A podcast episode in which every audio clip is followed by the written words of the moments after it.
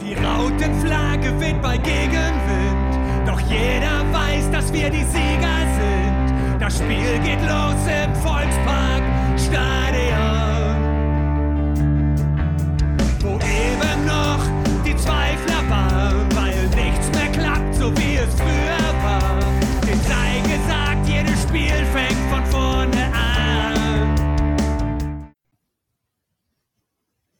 Moin und herzlich willkommen in der HSV Klönstuf. Endlich mal wieder ein Gegnergespräch.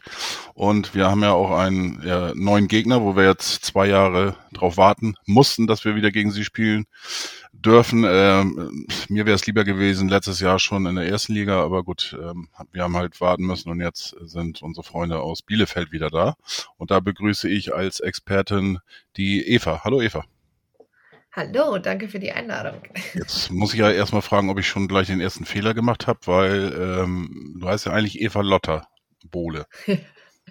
Eva reicht aber vollkommen. Also Okay. äh, Eva Lotta ist schon der ganze Name, aber gerade so durch Podcasten und äh, auch weil ich im Ausland gelebt habe und da Eva an sich einfach immer ein bisschen einfacher war zu merken, passt das schon. Okay, wunderbar. Ähm, ja, du hast es schon gleich angesprochen, Podcasten. Ähm, du betreibst auch einen eigenen Podcast. Ähm, und äh, das passt dann ja auch. Dann hat sich meine Fra zweite Frage eigentlich schon erlegt. Du hast im Ausland gearbeitet, das heißt äh, ähm, daher sicherlich dann auch die Englischkenntnisse, gehe ich mal von aus, weil der, äh, du machst einen zweiten Liga-Podcast, der heißt auch, oder bei Twitter zu finden unter zwei Bundesliga-Pod und der ist auf Englisch. Das ist richtig, ja, genau. Nee, ich habe äh, ein halbes Jahr in Irland gelebt, ähm, habe auch Englisch studiert, äh, ein paar Semester und ähm, ja, irgendwie äh, hatte auch englische LK und so. Also das, äh, ja, das, das kommt aber viel auch tatsächlich dadurch, dass wir halt jede Woche miteinander sprechen. Ähm, also ich brauche das morgens immer so, weil wir fangen irgendwie um um 9 Uhr meiner Zeit an. Es ist äh, natürlich später Nachmittag in Australien. Ähm, ich brauche das immer morgens, um ein bisschen wach zu werden, dass wir erstmal so eine halbe Stunde reden, Mhm. äh, weil sonst äh, ja einfach da die Synapsen noch nicht so ganz zusammengehen. Also ich glaube, jeder, der morgens irgendwie schon mal einen Podcast aufgenommen hat, weiß sowieso, das, das dauert immer so ein bisschen, bis man mal drin ist. Äh, dafür darf man es aber auch nicht zu lang ziehen, weil sonst geht es zum Ende des Podcasts Richtung äh, absoluter Verlust von äh, vernünftigen Sätzen. Nee, von daher, ähm, ja, ist auch viel, was im Laufe der Zeit ehrlich gesagt dazu kommt und eben die, die Möglichkeit, auch mit einem Native Speaker zu sprechen. Das äh, ja, ist irgendwie die Kombination aus vielem, aber klar, hat natürlich auch dadurch, dass ich wirklich äh, in einem englischsprachigen Land äh, gelebt hat, habe dazu geführt, dass äh, es mir vielleicht leichter fällt als, als andere Sprachen. also auf Spanisch könnte ich das jetzt nicht. Ja, ich muss, ich muss äh, beruflicherweise hier und da auch immer mal ein bisschen Englisch sprechen, aber da, das ist auch immer schwierig, wenn du dann mal so ein, zwei Wochen gar keinen hast und dann kommt mal wieder einer und dann dauert das auch ein, ein paar Minuten und dann, dann ist man aber eigentlich relativ schnell wieder drin, finde ich jedenfalls. Ähm, hören tue ich auch lieber als sprechen, muss ich sagen. Ähm, ja, äh, wie, wie lange machst du den Podcast schon, die zweite Bundesliga? Ich habe äh, vor kurzem mal überlegt, ich glaube ähm, seit 2018, also ich ähm, war glaube ich im September das erste Mal oder September, Oktober das erste Mal wurde ich da mal zu eingeladen. Das ist, weil, ist ja nicht mein Podcast in dem Sinne, das wurde von wem anders gegründet, von Johnny Walsh. Ähm, und weil er dann aber aus mehreren Gründen das da einfach keine Zeit mehr für hatte, ähm, habe ich das dann damals mit dem Matthew übernommen. Also Matthew war auch schon vor mir drin. Und das war dann im Dezember 2018. Also dreieinhalb Jahre, fast vier sind es inzwischen schon. Ähm, fühlt sich äh, nach weniger und gleichzeitig auch noch viel mehr an durch diese Corona-Saison zwischendurch. Hm. Ähm, jeder, der da zu dem Zeitpunkt irgendwie irgendwas im Bereich des Fußballs machen musste, weiß ja auch, wie, wie lang sich das irgendwie gezogen hat. Ähm, ja, aber es ist äh, das Schöne an der Liga ist ja, dass äh, es nicht so die gleichen Mechanismen gibt wie in der Bundesliga und dass uns die Liga deshalb und dadurch, dass man natürlich immer mindestens vier neue Teams mit drin hat, äh, dass es dazu führt, dass da ja auch nie eine Saison wie die andere ist. Nee, das stimmt. Äh, Das äh, haben wir jetzt in den vier Jahren auch schon äh, das eine oder andere Mal erlebt. Das war alles, ja, jede Saison hat schon seine eigenen Tücken irgendwo. Ähm, Du, also du bist bei den Heimspielen, glaube ich, bist du sowieso zur Gegend bei Armin, Arminia, aber auch bei Auswärtsspielen bist du oft unterwegs, oder?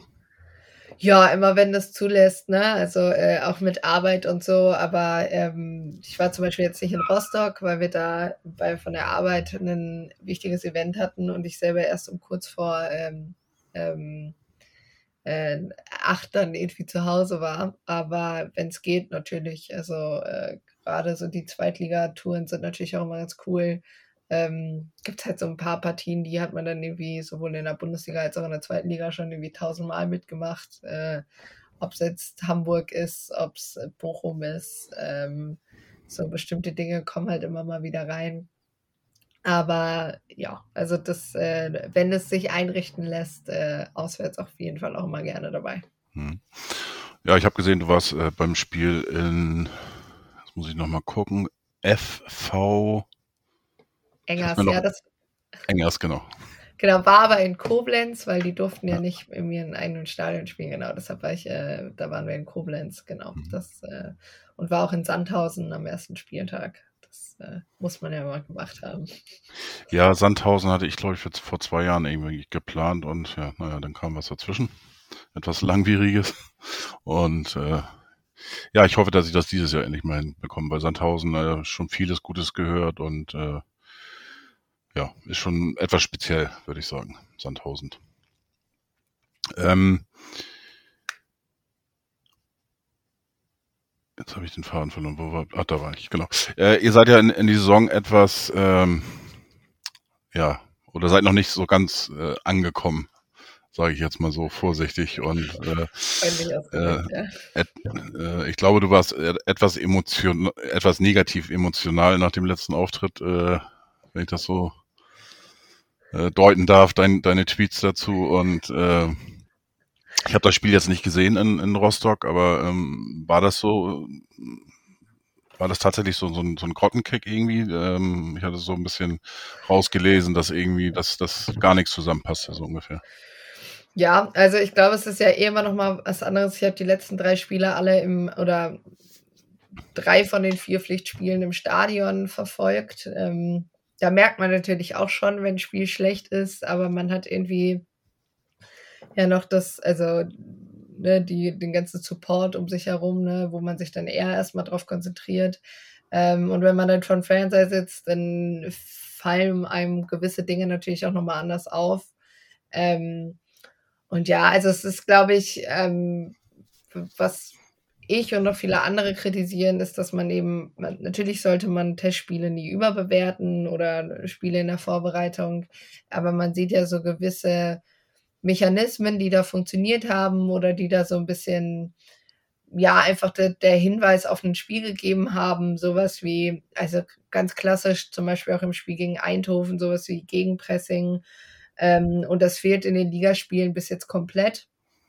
Und das ist dann natürlich was, wenn man eigentlich vom Kader her, ähm, ich glaube, einfach mit den, mit den stärksten Kader hat, so vielleicht außer jetzt einfach mal ohne Capino da zu nahe zu treten, aber im Vergleich mit Ortega natürlich ähm, fällt er da schon ab, aber einfach im Vergleich zum Beispiel zu dem Kader, den wir jetzt haben und dem Kader, den wir selbst in der Ausstiegssaison hatten, ähm, sind da natürlich also ein paar Namen dabei, da das, die gehörten zu unseren Konkurrenten vor ein paar Jahren noch, ne? Und die spielen jetzt irgendwie alle bei uns. Und da ist natürlich schon so die Breite des Kaders, beziehungsweise das, was er mitbringt, ähm, muss natürlich mehr möglich sein. Also wir spielen sehr, sehr stark unter unseren Mitteln und unter unseren Möglichkeiten. Ich glaube, das kann man schon so sagen.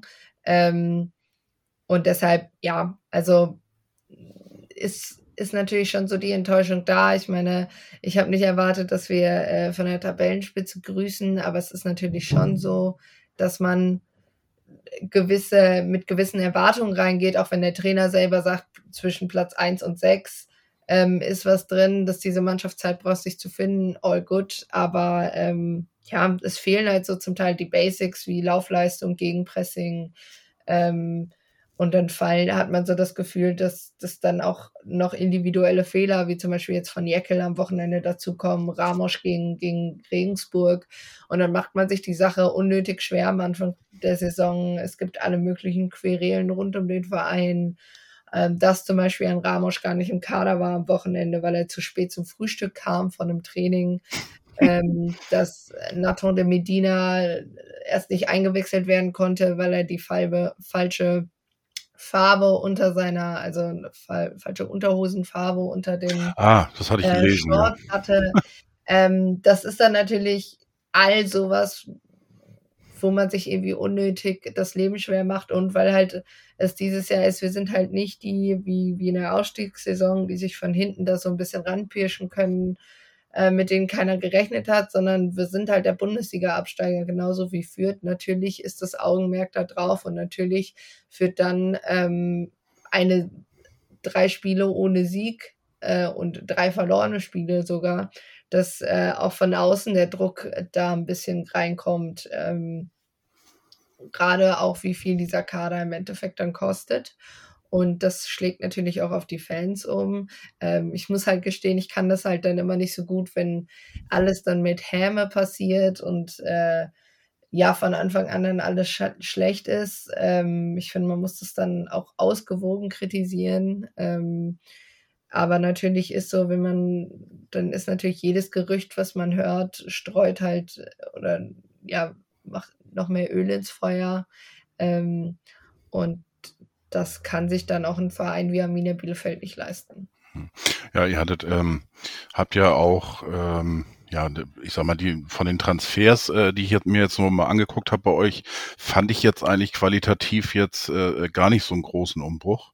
Ähm, ihr habt natürlich klar mit Ortega, äh, brauchen wir nicht drüber reden, das war, ähm, gehörte zu den, weiß ich nicht, vielleicht Top 3 Torleuten in, ähm, in den letzten Jahren in der ersten Bundesliga.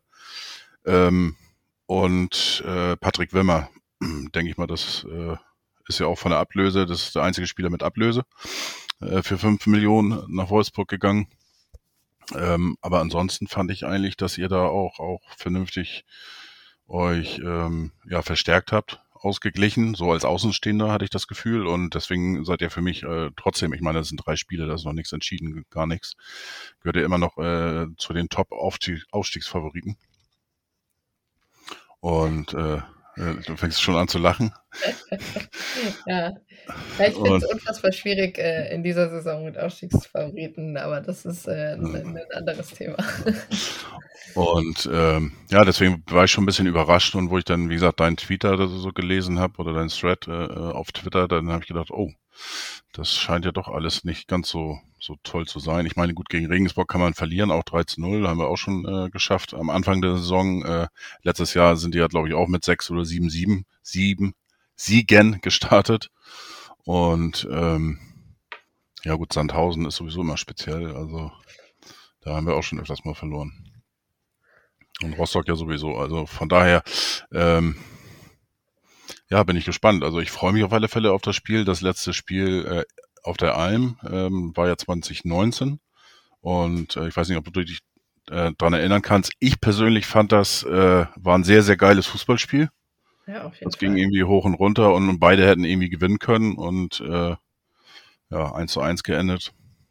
Also das fand ich also mit ja das beste Spiel eigentlich, was ich in, in der Saison gesehen hatte. Das hat echt Spaß gemacht. Das war ja auch eure Aufstiegssaison, ne? Genau, genau. Ich weiß auch, dass äh, ne, ich habe da gerade angefangen, neu zu studieren und äh, eine Kommilitonin von mir ist HSV-Fan. Und ich hatte kurzfristig nur eine Karte frei und äh, die habe ich dann äh, mitgenommen. Ähm, und dann waren wir da zusammen. Ich weiß auch, dass es irgendwie Diskussionen gab, ob das 1-1 überhaupt äh, hätte zählen dürfen, glaube ich, weil Vogelsommer irgendwie den Körper reinstellt, äh, wenn ich mich richtig erinnere. Ja, aber war auf jeden Fall, also die Spiele von, von Bielefeld gegen, gegen Hamburg und Stuttgart, ähm, das war ja so lustig, gerade mit Stuttgart, weil wir es in der zweiten Liga immer nicht geschafft haben, gegen die zu gewinnen und dann aber in der Bundesliga fast alle Spiele gegen sie gewonnen haben. Das war so ein bisschen ironisch. Ähm, ja, es ist halt, ich, also die Spiele, den HSV waren immer eng. Ich kann mich auch an die Saison davor erinnern. Das, äh, das war, glaube ich, im, im August, wo wir dann äh, beim HSV gespielt haben und 3-0 verloren, wo äh, ich glaube, es anfing, dass äh, eigentlich, ich glaube, Pollersbeck nach fünf Minuten hätte vom Platz fliegen müssen, weil er außerhalb der äh, ähm, außerhalb des 16ers Hand gespielt hat. Also äh, so ein bisschen, glaube ich, den Radetzky äh, vom Wochenende. Ähm, aber ich, also ich weiß, dass die Spiele gegen den HSV immer eng waren. Auch das Rückspiel, das war ja, glaube ich, dann eigentlich nur, nur HSV und Ortega hat aber irgendwie alle Dinger gehalten und deshalb ist das, glaube ich, hinterher 0-0 mhm. ausgegangen. Mhm. Ähm, aber ich glaube schon, dass der HSV hier als, als Favorit reingeht, wäre so oder so. Also Bundesliga-Abstieg hin oder her, aber vom Namen her ist der HSV natürlich trotzdem der größere Verein. Vielleicht ist es mal ganz gut für Bielefeld, dass sie trotz des Abstiegs mal nicht hier als, als Favorit reingehen. Man hat schon so ein bisschen das Gefühl, ähm, dass der, also dass viele Spieler sich erstmal damit abfinden müssen, dass sie jetzt zweite Liga spielen und trotzdem aber gleichzeitig der Favorit sind und äh, sie eben nicht wie letzte Bundesliga-Saison die sind, die sowieso immer als Underdog in jedes Spiel reingehen und dann halt äh, wo man am Ende sagt, ja, wenn es halt nicht äh, gutes Spiel abgeliefert, wenn es halt äh, nur zu einem Punkt gereicht hat, war dann halt so, aber war dann schon ein kleiner Erfolg, das ist jetzt anders.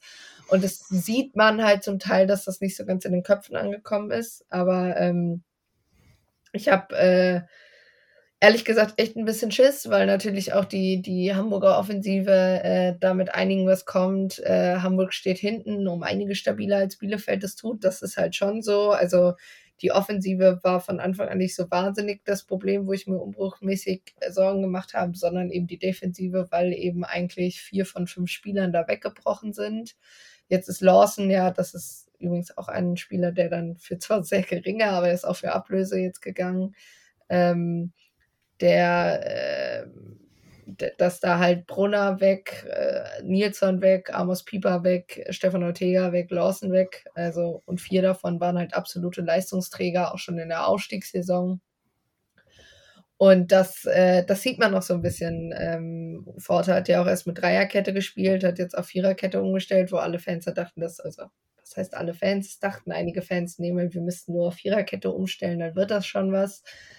Es bleiben halt die gleichen Leute, die da hinten drin spielen. Wenn die verunsichert sind, sind sie verunsichert. Einen Olli Hüsing, von dem ich eigentlich sehr viel halte, der einfach noch nicht so die Rolle spielen kann, die er spielen könnte. Ähm, natürlich Stefanos Capino, der einfach nicht Stefan Ortega ist, so gemein wie das klingt, aber da fällt es mir am meisten tatsächlich immer bei den Abstößen auf, die natürlich bei Ortega so perfekt getimt auf Fabian Klos gelandet sind, dass äh, also man, das, das könnte ein Gemälde werden. Das ist bei Capino einfach nicht so. Und da gibt es halt einfach so viele Automatismen, die in dieser Mannschaft fehlen.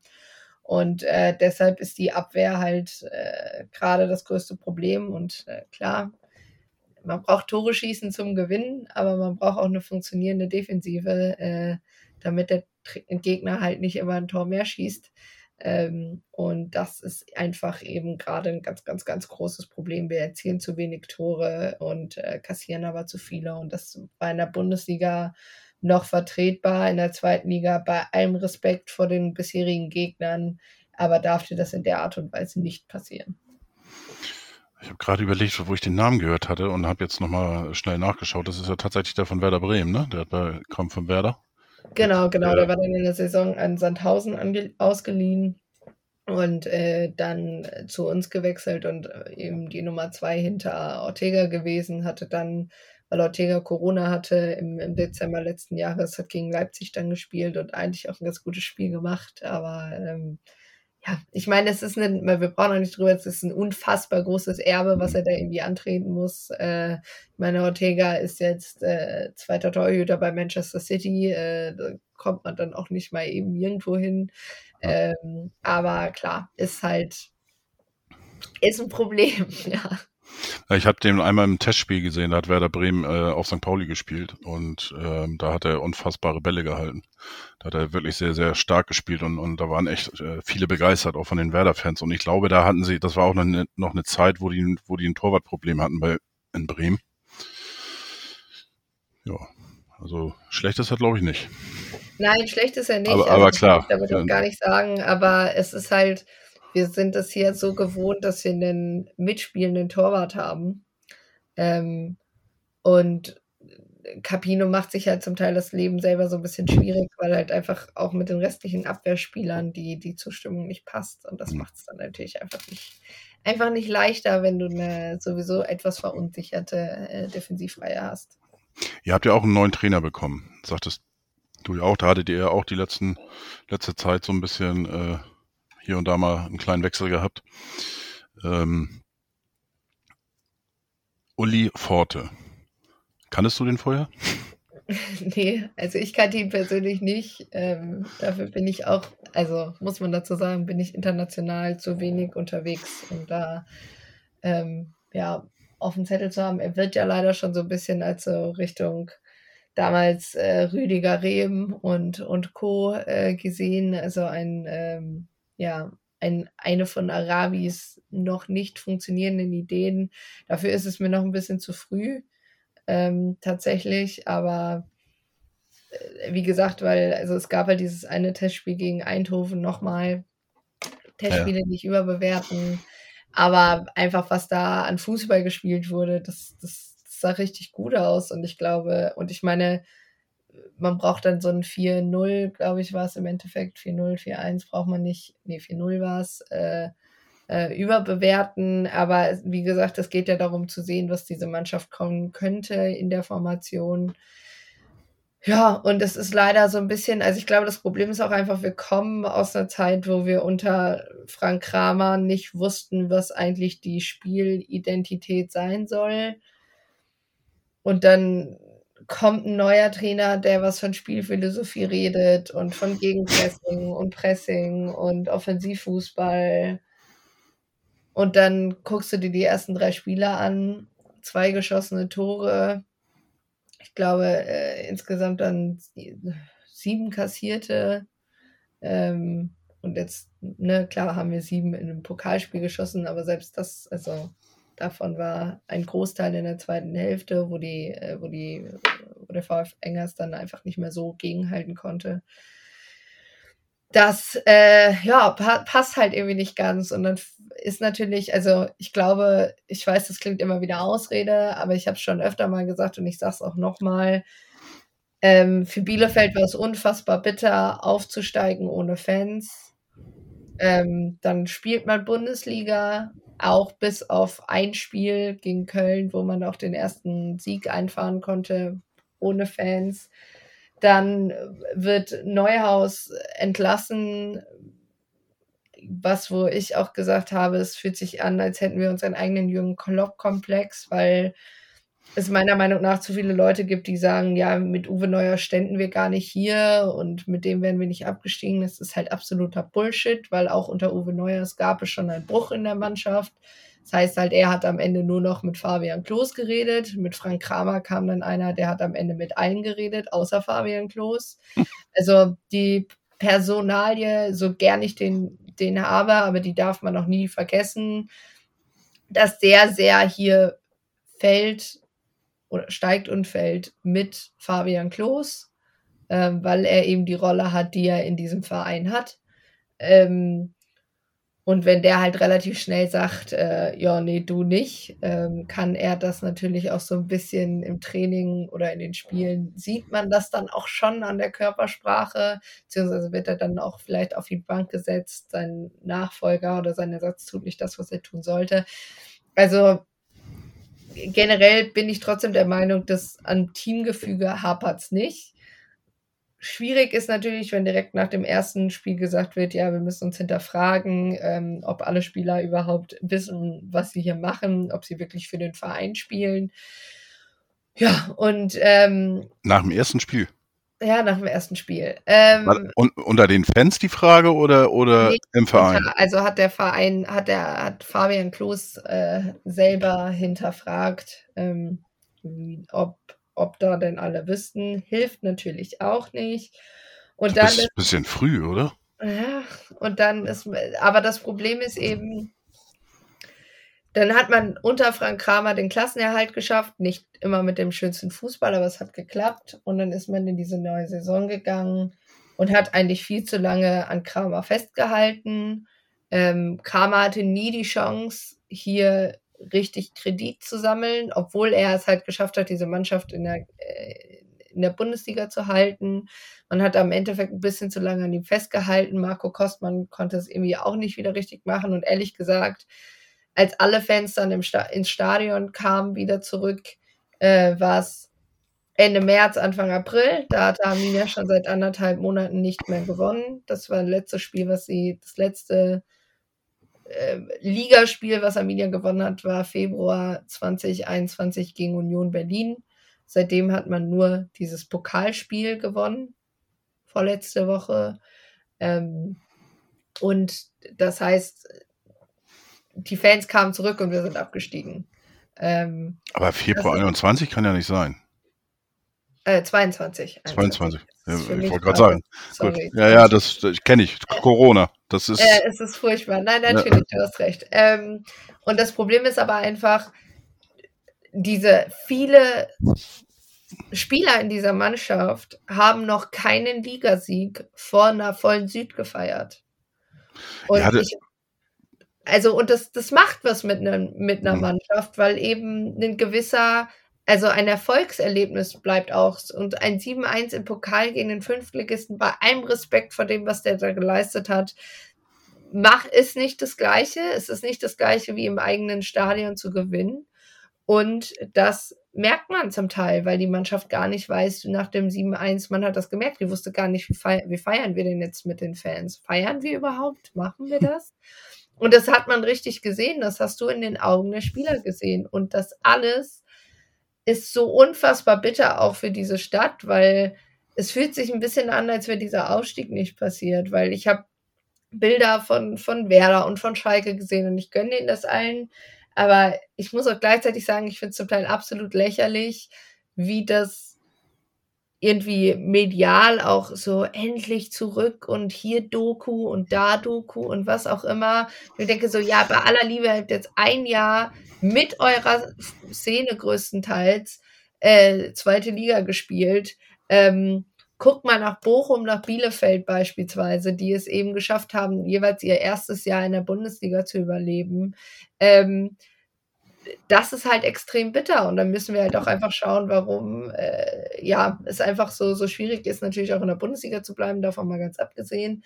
Aber ähm, ja, das ist halt, das kommt irgendwie alles mit zusammen und das merkt man in dieser Stadt auch, dass die Stimmung im, im Stadion ist gut. Also was ich, wie ich finde, vom Support technisch war auch in Rostock gut, das war in Koblenz gut, das war gegen Regensburg gut, das war in Sandhausen gut. Aber trotzdem ist natürlich klar, ähm, dass hier, ich erwarte nicht den Wiederausstieg, aber was ich erwarte, ist eine halbwegs vernünftige Saison, ohne die Sorgen zu haben, dass es eine Liga tiefer geht. Ähm, und da muss man halt einfach aufpassen, dass man im Zweifel rechtzeitig Zeichen erkennt und da auch gegen handelt. Und wenn es ähm, am nach, ich meine, man hat natürlich den Vorteil, Nachteil, wie auch immer, dieser WM, ja, man hat irgendwie dann zwischen 17. und 18. Spieltag irgendwie äh, hm. eine längere Pause als zwischen 34. Spieltag letzte Saison und ersten Spieltag diese Saison. Ähm, das heißt, wenn, dann muss da natürlich schon was passieren, dann muss man Trainingslager nutzen und Co. Aber ähm, ja, es wird eine extrem lange und eine extrem schwierige Saison und da ist es natürlich schlecht, wenn man dann so früh in der Saison einfach ähm, ja, gewisse Dinge nicht äh, moderiert bekommt. Ihr, ihr hattet ja auch, das war ja, ähm, war das nicht auch im Februar die Zeit, äh, wo, wo dieses unfassbare äh, äh Pech auf, äh, äh, auf euch eingeprasselt ist mit den drei Kopfverletzungen hintereinander? Nee, das war dann April. Also 2. April war Klos gegen, ja. gegen Stuttgart. Darauf, die Woche 9. April, war es ähm, Cedric Brunner in Wolfsburg. Darauf die Woche war es, glaube ich, Kunze. Ähm, und dann lag auch ähm, als, als nächstes lag, glaube ich, äh, dann, dann Schöpf im Spiel gegen Köln. Also es war irgendwas, wo dann alle sich immer nur noch angucken, so, mh, alles klar. Ja, da habe ich auch Perfekt. gedacht, das kann doch nicht sein. Ähm, äh, ähm, ich ja, glaube, die erst, ersten beiden Spiele hatte ich das, das Live oder Konferenz irgendwie verfolgt und beim dritten habe ich dann hier nur Push-Benachrichtigungen irgendwas gegeben. Ich sage, das kann doch nicht sein, sage ich. Ich sage, das gibt's doch gar nicht. Ja, vor allem man merkte es dann, also ich meine, gerade mit Fabi Klos, ähm, das war natürlich, wo wir ja wirklich alle dachten, also alle, ne? allen war sofort klar, der wird kein Spiel mehr diese Saison machen. Alle hatten sofort die Bilder von knapp acht Jahren, glaube ich, vorher oder so, wo er ja äh, gegen, gegen Kaiserslautern da schon die Platten eingesetzt bekommen hat. Und ähm, wo alle dachten, so, Fabian Klos, äh, elf Jahre lange Karriere endet bei Arminia jetzt mit Trage vom Platz. Ähm, das ist natürlich, äh, das wäre unfassbar bitter gewesen. Ähm, das vielleicht das einzig Gute, was der Abstieg auch hatte, was dann so blöd wie es klingt, aber seine Kopfverletzung hatte, dass er eben noch ein Jahr hier ist. Mhm. Ich würde ihm nichts mehr gönnen als trotzdem, also auch wenn ich sage, ich erwarte keinen Ausstieg, aber ich würde ihm nichts mehr gönnen, als am Ende der Saison ähm, nochmal auf diesem Rathausba Rathausbalkon zu stehen und wirklich mit Fans diesen Ausstieg zu feiern. Aber das äh, liegt ja auch nicht alleine in seiner Hand. Ähm, von daher ist vielleicht, wäre auch vielleicht ein bisschen zu kitschig, äh, selbst, selbst für Fabian Klos. Aber ähm, ja, es ist all in all sehr, sehr bittere Saison oder sehr bitteres Frühjahr, Sommer gewesen für Arminia Bielefeld. Ähm, nur, wie gesagt, es folgt jetzt kein leichtes Programm. Zweite Liga ist auch nie leicht. Also ich glaube, das sieht man auch gerade bei den Aussteigern. Aber man spielt jetzt zu Hause gegen den HSV, dann auswärts gegen Heidenheim, glaube ich, dann zu Hause gegen Eintracht Braunschweig. Ähm, und ähm, habe ich schon wieder vergessen, wer dann auswärts folgt. Aber äh, ich glaube dann auswärts Darmstadt, auswärts Nürnberg. Äh, also das ist schon eine Packung und aus diesen ersten drei Spielen dann mit direkt null Punkten zu kommen, wenn man Pech hat, stehen da Ende August äh, vielleicht maximal ein Punkt mehr und äh, dann äh, hat man natürlich ein Problem. Ja gut, das hoffe ich ja nicht für euch. Äh, wie gesagt, ich hatte gestern schon, wir hatten gestern unseren normalen Podcast eben aufgenommen und dann habe ich gesagt, also nach unserem Spiel am Wochenende dürft ihr gerne alles gewinnen. Äh, das passt schon, aber ähm, ich, habe zwar auf den HSV-Sieg getippt jetzt am Wochenende, ähm, aber ich wäre auch mit einem Punkt zufrieden, weil für mich ist das auch absolut äh, äh ja, schweres Spiel und ähm, wie du schon sagtest, äh, das das erste Spiel für Arminia, wo sie vielleicht nicht der Favorit sind. Das könnte natürlich auch nochmal einen positiven Ausschlag geben für, für euch. Und naja, in den vergangenen Jahren waren wir auch sehr gerne mal der Auf, ähm, Aufbaugegner für andere Mannschaften. Und äh, ja, schauen wir mal. Äh, ich würde dir mal einfach äh, schnell hintereinander fünf Fragen stellen, die du mir kurz und knapp einfach nur beantwortest. Und dann können wir gerne über das eine oder andere nochmal sprechen. Ja, äh, welchen Spieler vom HSV würdest du gerne bei Arminia sehen, wenn du dir einen aussuchen darfst? Königsdörfer. Okay, äh, welchen Spieler von Arminia könntest du dir beim HSV vorstellen oder wen würdest du vor dem HSV verstecken wollen? Ja, Okugawa. Okay. Ähm, DSC Arminia Bielefeld als Band. Oh Gott. Oder ja, als Sänger, oder? Flippers. Flippers, okay.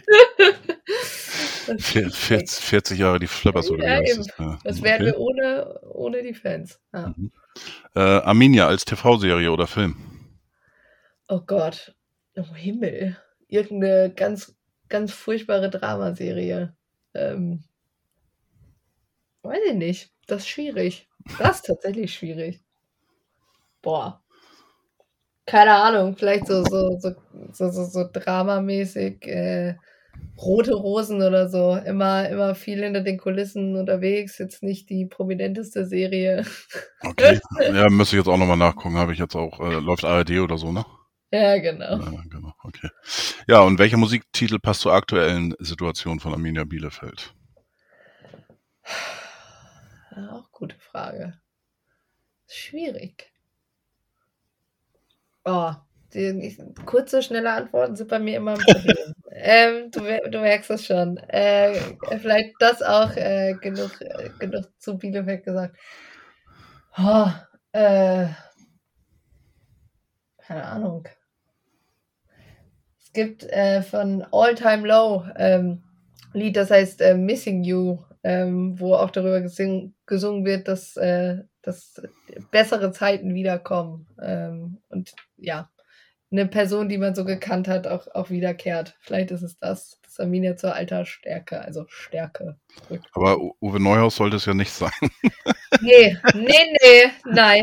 Ich möchte keinen Jürgen Klopp-Komplex. Ich möchte es einfach nicht. Die habe ich schon, aber ich möchte ihn nicht. Äh, aber ich, ich, muss ehrlich gestehen, äh, Uwe Neuhaus, okay, Aufstieg ja.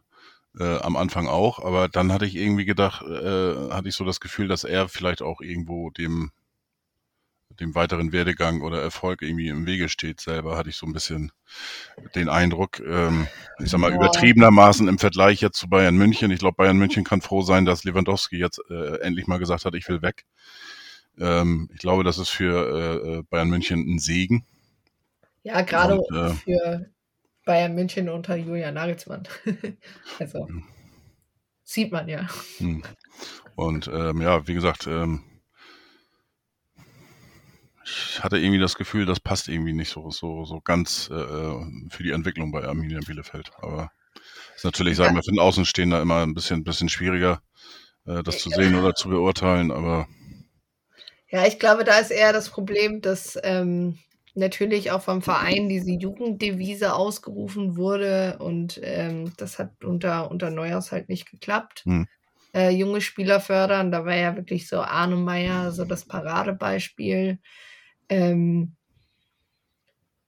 ja, also ich kann, ich, ich meine, ich möchte seinen Erfolg ähm, oder sein, sein Tun ja auch gar nicht kleinreden, aber ich verstehe ehrlich gesagt nicht dafür, dass er dann, also man kann eher darüber reden, warum die Trainerfluktuation bei Bielefeld auch so hoch ist. Aber für mich war er jetzt, also verstehe ich zum Teil nicht, wie er diese ja, eigentlich diesen Altar hat, ähm, der ihm gebaut wurde, weil er eben in der Bundesliga gezeigt hat, dass er nicht unbedingt lernfähig ist. Mhm. Und ähm, von einem Trainer, wo du weißt, da wird es auf Dauer in der Bundesliga auch nicht funktionieren, ähm, weiß ich jetzt nicht, ob das so nachhaltig ist. Ja gut, ich meine, Bielefeld war ja, hatte ja auch eine, eine etwas schwierige Zeit hinter sich mit äh, äh, fast Pleite. Und ich kann mich noch so dran erinnern, dann war doch auch der, wie heißt er noch? Der da eingesprungen ist hier, der, der, der Mäzen oder wie auch immer, äh, äh Oetker. Ja, nee, dazu oh. muss man ja sagen, wir haben ja hier dieses Bündnis Ostwestfalen. Ja, ja, ähm, genau. Und davor, also Oetker hat ja nie hier wirklich alleine was im Verein gemacht, aus verschiedenen Gründen. Es war ja Gary Weber, ähm, der hier dafür verantwortlich war. Und ähm, der dann aber, wo Gary Weber ja irgendwann selber finanzielle Schwierigkeiten hatte und der ähm, ja quasi da Gary Weber selber ja auch gestorben ist dann. Also ähm, ja, also es gibt ja nicht wirklich einen Mäzen hier. Dann ein Bündnis aus Westfalen ist ein, ja, wie, wie sagt man das? Äh, Wirtschaftsgemeinschaft für. Ja, genau. Ja. Also es ist halt, man, man hat immer so ein bisschen gesagt, das ist Bielefelds Antwort auf 50 plus 1, äh, weil das war, also anders als vielleicht bei anderen Vereinen. Das haben alle Beteiligten da auch immer äh, betont und sowohl die als auch Markus Rejek, also Vorstand Finanzen, dass ähm, eben 50 plus 1 nicht ausgesetzt werden soll. Ähm, ich weiß gerade gar nicht mehr, wie viel Prozent die jetzt gerade dran haben. Sie haben noch ein paar mehr jetzt bekommen nach der letzten Jahreshauptversammlung. Ähm, aber dadurch, dass es eben nicht ein Unternehmen ist, ist es natürlich auch so ein bisschen einfacher, da keine klassische äh, Investorenstruktur drin zu ja. haben, ne? weil eben du sieben, acht, neun, zehn Unternehmen hast, ähm, wo natürlich nicht jeder sagen kann, hier, äh, das machen wir jetzt mal so, sondern die auch aufeinander aufbauen. Nee, nee. Also mhm. ohne Bündnis aus Westfalen stellt Arminia überhaupt nicht da, das ist schon richtig. Ähm, das war ja, glaube ich, im Winter äh, 2017, 18, wo es da richtig, richtig duster war, dass man es dann innerhalb von, von zwei Jahren geschafft hat, aufzusteigen, war natürlich äh, unfassbar wichtig auch. Ähm, Und aber des, deswegen wahrscheinlich auch diese, dieser, dieser Kult um, um Neuhaus, ne? Weil er hat ja auch den Verein dann in die erste Liga. Ähm, Ja, aber er war ja, gebracht, ne? er kam ja auch erst, also er war ja effektiv nur anderthalb beziehungsweise fast zwei Jahre hier. Also er ist ja, er hat da ja damals von, von Jeff Salbene übernommen Mhm. ähm, im Dezember 2018 und dann äh, haben sie ja eine gute Rückrunde gespielt und sind dann in der Saison danach aufgestiegen. Aber also der war zum Beispiel im Vergleich zu, zu Stefan Krämer damals, der sie ja aus der dritten Liga auch in die Bundesliga, äh, in, die, in die dritte Liga, in die zweite Liga geführt hat und so, war der, hatte ich immer so das Gefühl, dass der auch von der Nähe zum, zu den Fans eigentlich gar nicht so dabei war. Auch irgendwie, selbst Norbert Meyer hatte ich das Gefühl, hatte eine engere Bindung ähm, als, als Uwe Neuhaus. Also das, äh, das ist auch einfach, also vielleicht bin ich da auch ins, zu zynisch inzwischen, aber ich, wie gesagt, ich kann zum Teil diesen Personenkult rund um Uwe Neuhaus nicht vollständig nachvollziehen, vor allem weil man vielleicht auch irgendwann mal fragen muss, ob bei ihm auch, also ob sowohl hier als auch bei ihm gewisse Mechanismen einfach vorhanden sind, weil ich weiß auch, dass damals alle bei Union Berlin auch komisch drauf geguckt haben, warum man ihn denn dann als Fünften entlassen hat. Ähm, und dass er vielleicht, und ich meine, er hat ja jetzt, er hat dann, glaube ich, ja auch jetzt keine Interviews mehr geführt. Ich meine, er ist ja auch ein Segen im Gegensatz zu liebe Grüße Friede Alm Funkel zum Beispiel, äh, die dann doch immer noch mal immer wieder ihr Wort zu sagen und doch immer noch mal, also Uwe Neuers ist ja per se komplett von der Bildfläche Mhm. verschwunden ähm, und taucht nur ganz, ganz selten dann auf äh, in, in neuen Diskussionen, weil man vielleicht dann doch bei ihm auch dieses dann doch eher die nicht so das Vertrauen auf, auf jüngere Spieler, dass er vor allem mit Fabian Klos, einem, einem der ältesten Spieler im Kader, eben diese enge Beziehung hat, dass das auch alles dazu führt, dass er vielleicht in, bei mehreren Vereinen, auch gerade in der zweiten Liga, einfach nicht mehr in diese Vereinsstruktur reinpasst, weil viele Vereine halt auch wissen, die einzige Möglichkeit, die wir jetzt noch haben zu überleben, ähm, ist, junge Spieler für teuer Geld zu verkaufen. Ähm, und das ist eben, ähm, ja, passt dann natürlich nicht, wenn du äh, junge Spieler hast, aber die keine Einsatzzeit bekommen. Äh, Dann wird wird schwierig, ja. Äh, übrigens hier äh, unter Norbert Meyer äh, habe ich sogar mal Fußball äh, trainiert. Es gab, äh, das ist aber schon 40 Jahre her ungefähr. Und es, es äh, gibt ja diese Fußballferienschulen überall, ne? Und damals die erste, ähm, mit die erste hatte damals Dieter Bodensky, der äh, damalige Torwart von Werder Bremen, äh, gegründet an der Ostsee. Äh, Timmendorfer Strand äh, war das und da waren dann ehemalige oder teilweise sogar noch aktive Spieler von Werder Bremen, die dann da uns äh, kleine Steppkes da trainiert hatten. Und als HSV-Fan bin ich dann immer hingekommen, immer mein HSV-Trikot, mein erstes, was ich hatte, und musste dann immer ein grünes Trikot anziehen. Aber es war kein Werder-Wappen drauf, also das dazu, es war nur von Vitabmalz und aber war, war ganz nett. Also da war er noch okay. Also im Gegensatz zu sonst äh, äh, als Trainer irgendwie ist er da ein bisschen falsch abgebogen, habe ich das Gefühl. Spätestens mit seinem Wechsel zu Darmstadt sowieso. Äh, ich weiß gar nicht, wo. Nee, das war, für wen war das denn noch? Er da noch gespielt mit dieser komischen Szene? da? Kopfnuss gegen, Kopfnuss. Äh, gegen wer, wer war's? Äh, oh, ich vergesse es immer. Ja, ich äh, auch. Szene genau im Kopf, aber Ich vergesse immer, wie der andere hieß. Oh Gott, das muss man, das muss ich jetzt nachgucken. Das macht mich ja komplett kirre. war das gegen Schuster? Nee. Ach, Nee, nicht Schuster. Ich muss mal eben schnell gucken. Äh, Sch Sch Streich hieß er? Nee. Irgendwas mit. Ah, oh Gott. war das Streich? Ah, Aber, äh, wo war der Trainer, weißt du das? Äh, ich muss mal eben gucken. Äh, der Kopfnuss-Skandal. Ähm, da war er äh, Trainer vom MSV Duisburg. Ah, Gegen. Was nicht? doch, gegen Streich war Albert. Streit. Ah, Albert Streit, Streich. Streit, ja, Streit. Ex- Ex-HSVer auch. Ja, ja. gegen den ersten FC Köln. Genau. So. Das war. Dann war er irgendwie noch bei Düsseldorf Trainer, bei Mhm. uns, bei Darmstadt. Ich ich habe irgendwann verloren, wo er noch Ja. überall war. Dementsprechend nicht so wichtig. So, jetzt habe ich meine Unterlagen hier vergessen. Ach so, genau. Du hattest eben einen Spieler, den du verstecken würde. Das war, habe ich das richtig verstanden? Okchipka? Nee, Okugawa. Masaya Okugawa. Ah, okay. Äh, 26 Jahre alt, hat auch, ja, glaube ich, den höchsten Marktwert bei euch, wenn ich das richtig sehe. 5 Millionen. Äh, erzähl mal ein bisschen was über ihn.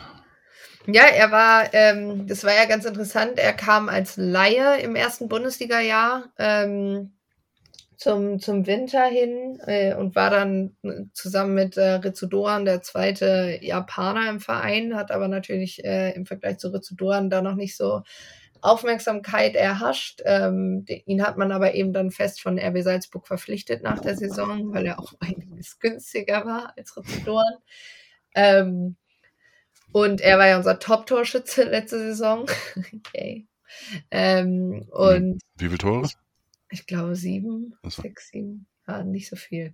Ähm, und ich mag ihn tatsächlich einfach sehr, sehr gerne. Er ist irgendwie weit weg von diesem klischeehaften ähm, Profifußballer, irgendwie äh, führt äh, ein bisschen halbherzig äh, einen Social Media Account, ähm, ist aber also abgrundtief nette Person, also was man, was man so hört, auch aus dem Verein, ähm, super bescheiden, aber super nett.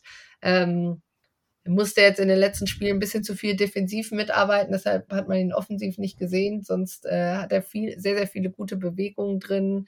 Ähm, einen, ja, auch einen Schuss, den man ihm, glaube ich, erstmal gar nicht so zuschau äh, zutraut. Er hatte ja auch das äh, Tor gegen Sandhausen erzielt, also hat immer gute Tiefenläufe drin, äh, ist natürlich jetzt nicht, also spielt immer wieder auch auf unterschiedlichen Positionen, die gefallen ihm mal besser, mal schlechter, das sieht man dann auch. Ähm, aber generell, ähm, ja, mag ich ihn super gerne, freue mich, dass er noch bei Arminia spielt. Da hieß es ja auch, ob er vielleicht ein Kandidat ist, der noch wechselt.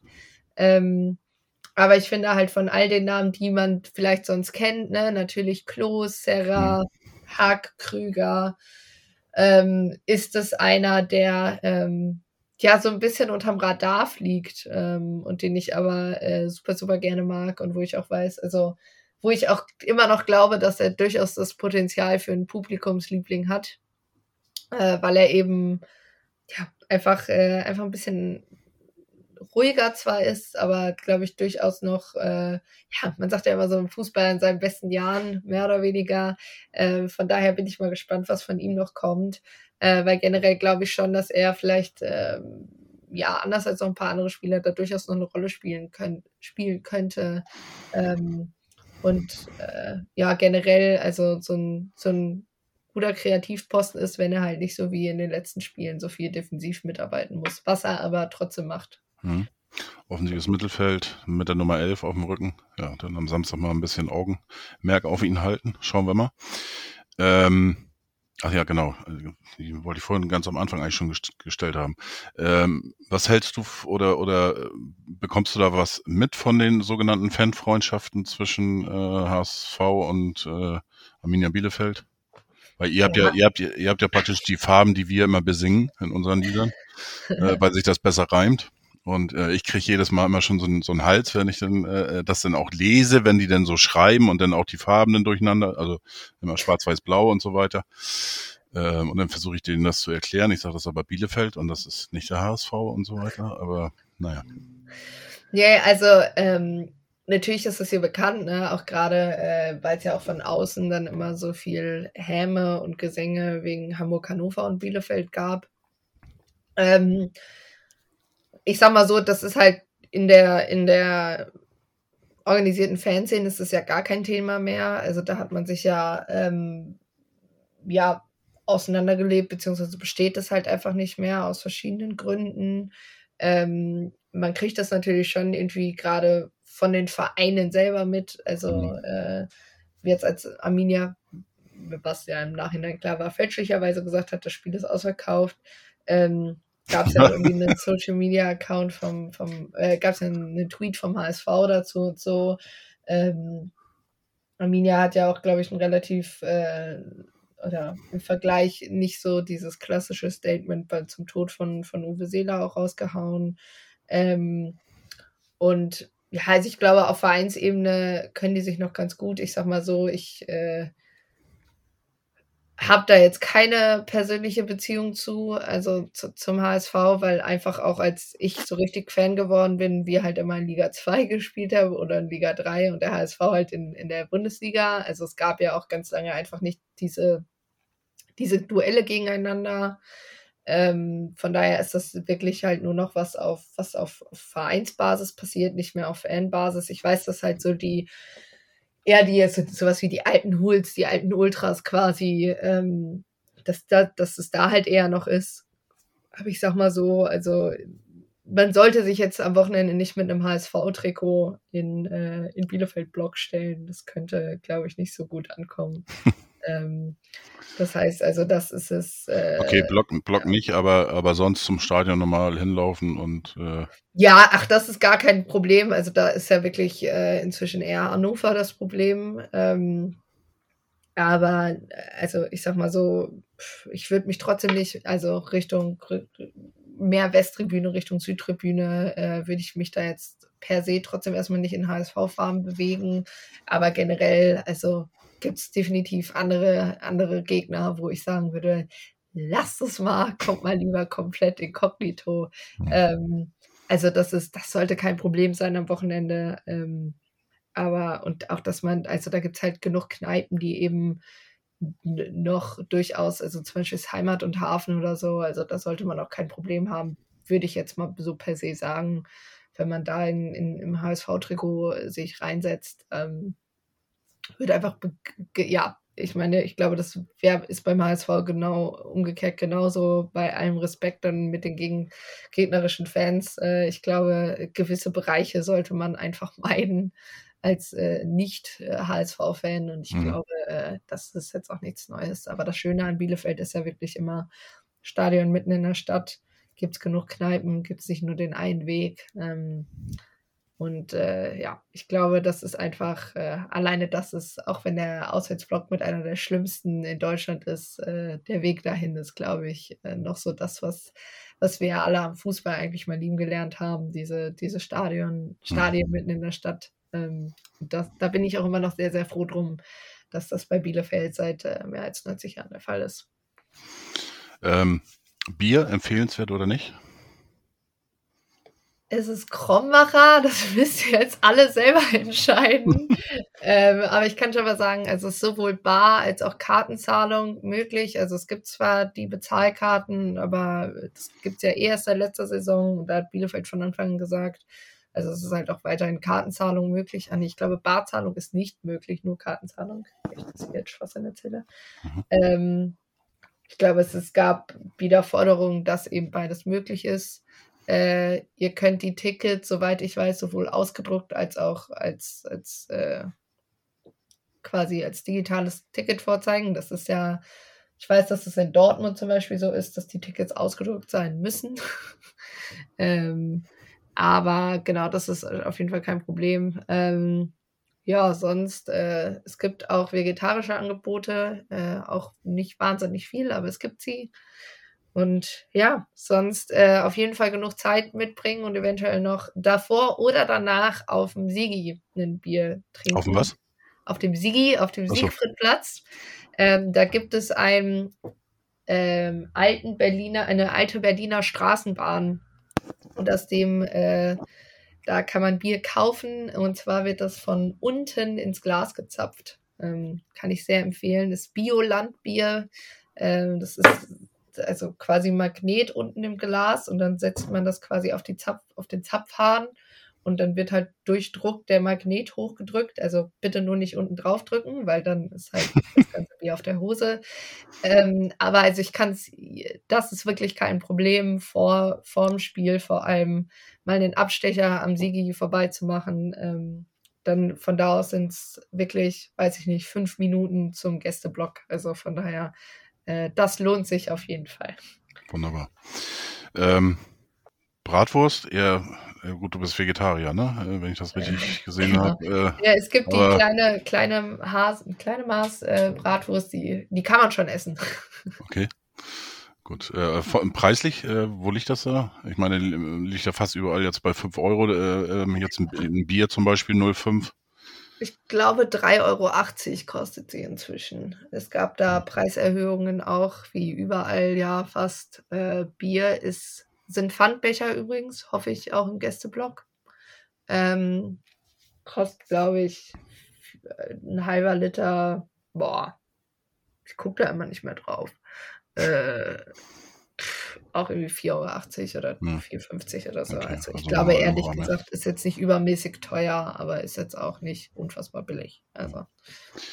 Ähm, ja, wo, wo, gut, du hast schon gesagt, du erwartest deinen Verein äh, oder eine gute Saison, wo auch immer das dann äh, enden mag. Wie gesagt, äh, ihr seid für mich mit äh, ähm, ein großer Aufstiegsfavorit. Ähm, wo siehst, erwartest du denn den HSV? Du sagtest ja, es ist schwer, da großen Favoriten zu finden äh, dieses Jahr.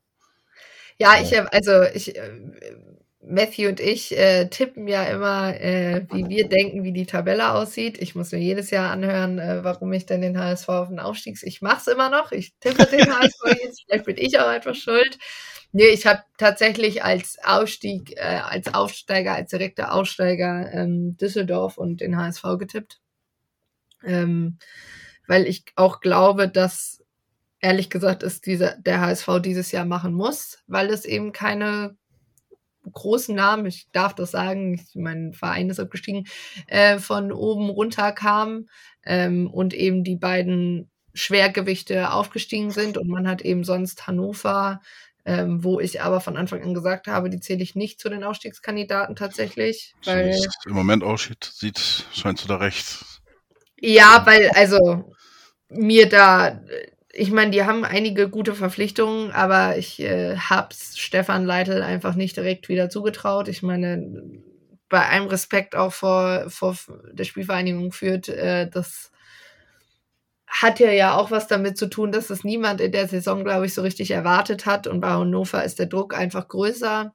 Ähm, und man sieht ja, dass die auch sich ihre eigenen Baustellen da wieder bauen, obwohl das natürlich eigentlich mal eine ganz gute Baustelle ist, äh, das Kind da jetzt weg ist oder weg sein sollte, weggegangen worden Das- ist, wie immer man das Ich weiß gar nicht, wie oft ich das schon mit. äh, aber ja, also es ist natürlich, äh, ich glaube halt, dass mir, mir haben die Verpflichtungen vom HSV gut gefallen. Ich habe ja schon gesagt, mit Königsdörfer, den hätte ich auch gerne hier gesehen. Ich finde, der hat äh, eine sehr, sehr gute Saison bei Dresden gespielt. Ähm, für mich gehört äh, der erste FC Nürnberg so habe ich sogar auf Platz drei getippt, auch äh, weil sie dann äh, mit, mit da ferner vorne, glaube ich, das Stürmerproblem eigentlich ganz gut gelöst haben.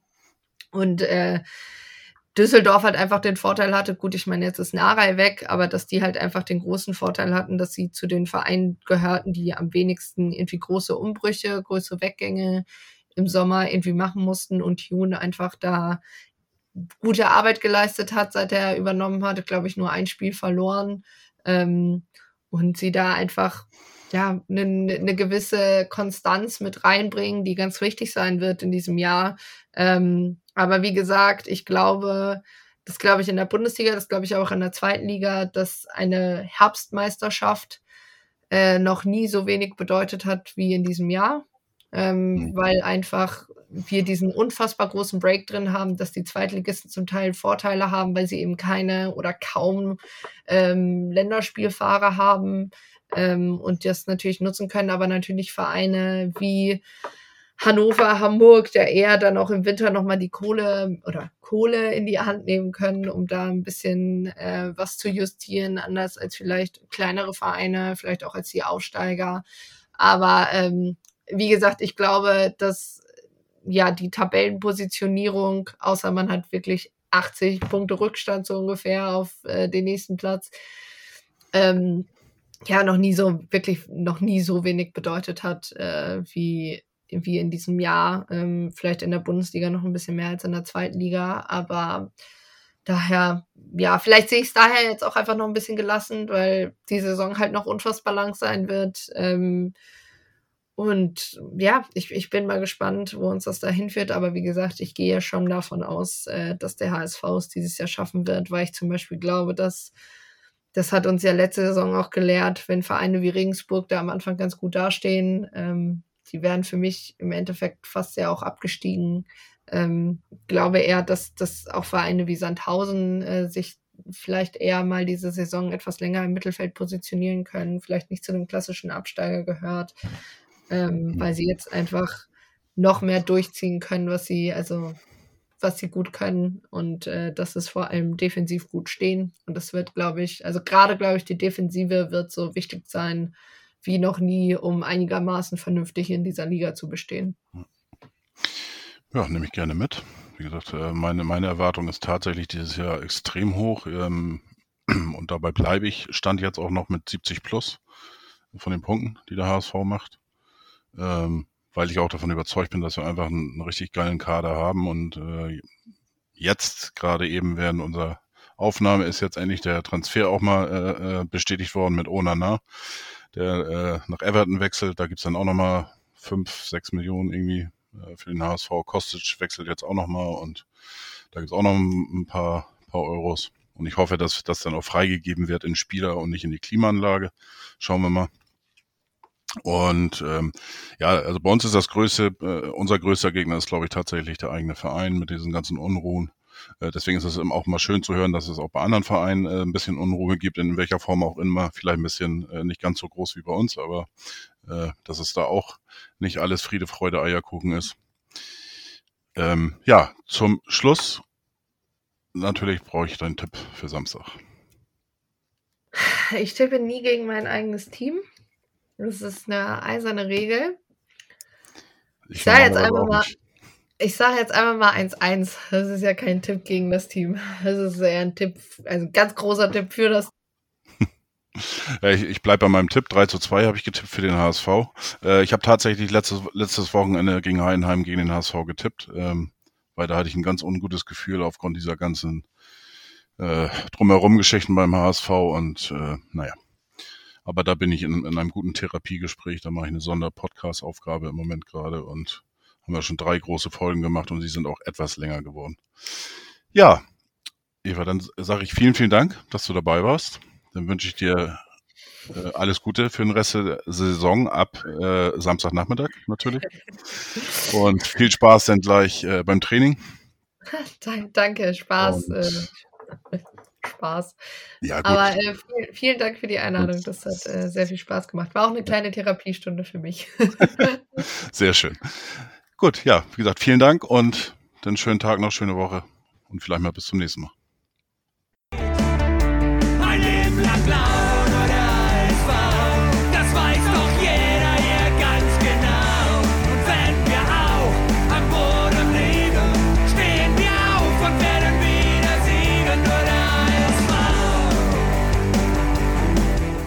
Wie baut man eine harmonische Beziehung zu seinem Hund auf? Puh, gar nicht so leicht. Und deshalb frage ich nach, wie es anderen Hundeeltern gelingt, beziehungsweise wie die daran arbeiten. Bei Iswas Dog reden wir dann drüber. Alle 14 Tage neu mit mir, Malte Asmus und unserer Expertin für eine harmonische Mensch-Hund-Beziehung, Melanie Lippisch. Iswas Dog mit Malte Asmus. Überall, wo es Podcasts gibt.